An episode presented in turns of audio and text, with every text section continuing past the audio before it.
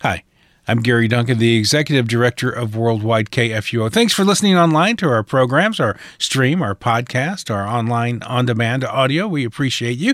Remember, KFUO is a listener supported broadcast ministry, so we do rely on your support to continue. So please prayerfully consider making a gift today.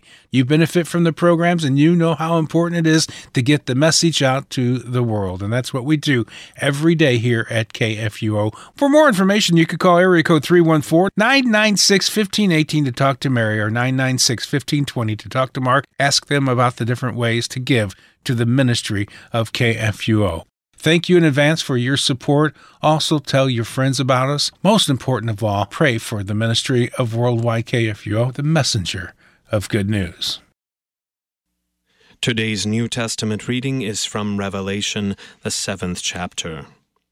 After this, I saw four angels standing at the four corners of the earth, holding back the four winds of the earth, that no wind might blow on earth or sea or against any tree. Then I saw another angel ascending from the rising of the sun, with the seal of the living God.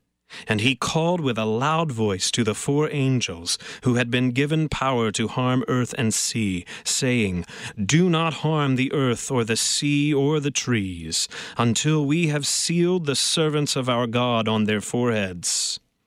And I heard the number of the sealed, one hundred forty four thousand sealed from every tribe of the sons of Israel. Twelve thousand from the tribe of Judah were sealed, twelve thousand from the tribe of Reuben, twelve thousand from the tribe of Gad, twelve thousand from the tribe of Asher, twelve thousand from the tribe of Naphtali, twelve thousand from the tribe of Manasseh, twelve thousand from the tribe of Simeon, twelve thousand from the tribe of Levi, twelve thousand from the tribe of Issachar, twelve thousand from the tribe of Zebulun, twelve thousand from the tribe of Joseph, twelve thousand from the tribe of Benjamin were sealed. After this I looked, and behold, a great multitude that no one could number, from every nation, from all tribes and peoples and languages, standing before the throne and before the Lamb clothed in white robes, with palm branches in their hands, and crying out with a loud voice, Salvation belongs to our God who sits on the throne and to the Lamb. And all the angels were standing around the throne, and around the elders and the four living creatures. And they fell on their faces before the throne and worshipped God, saying, Amen.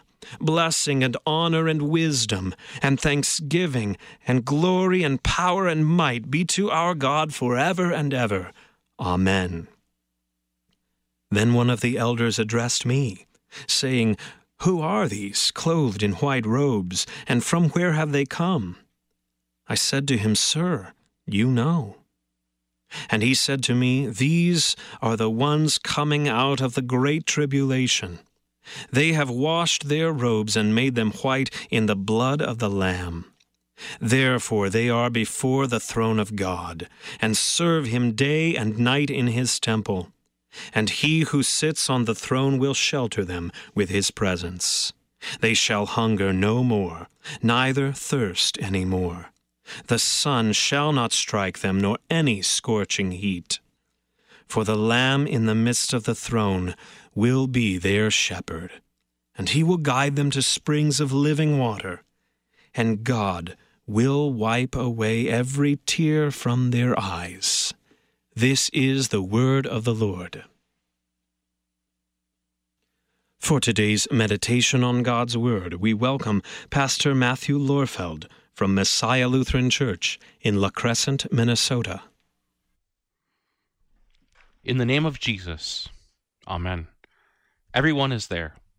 Everyone is accounted for. We may see the list of tribes and skip over them in our reading. Our Lord does not. And I heard the number of the sealed, 144,000, sealed from every tribe of the sons of Israel.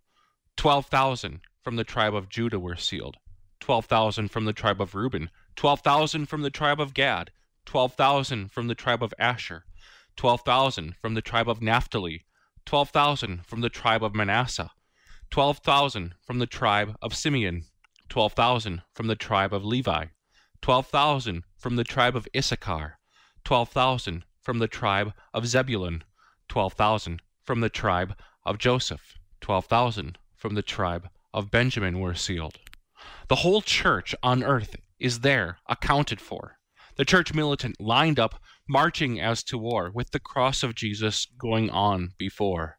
The cross of Christ, delivered to her in word and sacrament, has sealed the church.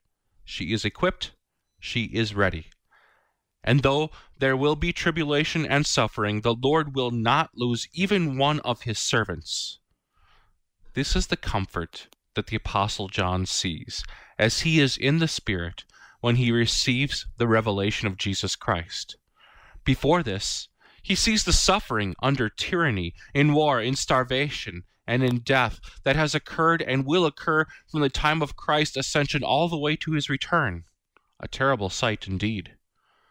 The sight of the church militant, all 144,000 of them, a number which represents the completeness of all Christians on earth, is comforting to John, and it is to us as well. Bad things happen. We live in a sin sick world that has been ravaged by the effects of sin, even our sin. It is easy to lose hope, to see the horrors of this fallen world and conclude God has failed us or he is absent in all of this. In our pride, we may even think God needs our help. For if we don't pull our weight, some will not be saved that should have been. Yet the Lord does not allow these ravaging effects to snatch even one of his servants. They have been called and gathered by the gospel. They are all there and accounted for. The church is lined up and ready to do what she has been called to do to proclaim the excellencies of him who has brought us out of darkness into his marvelous light.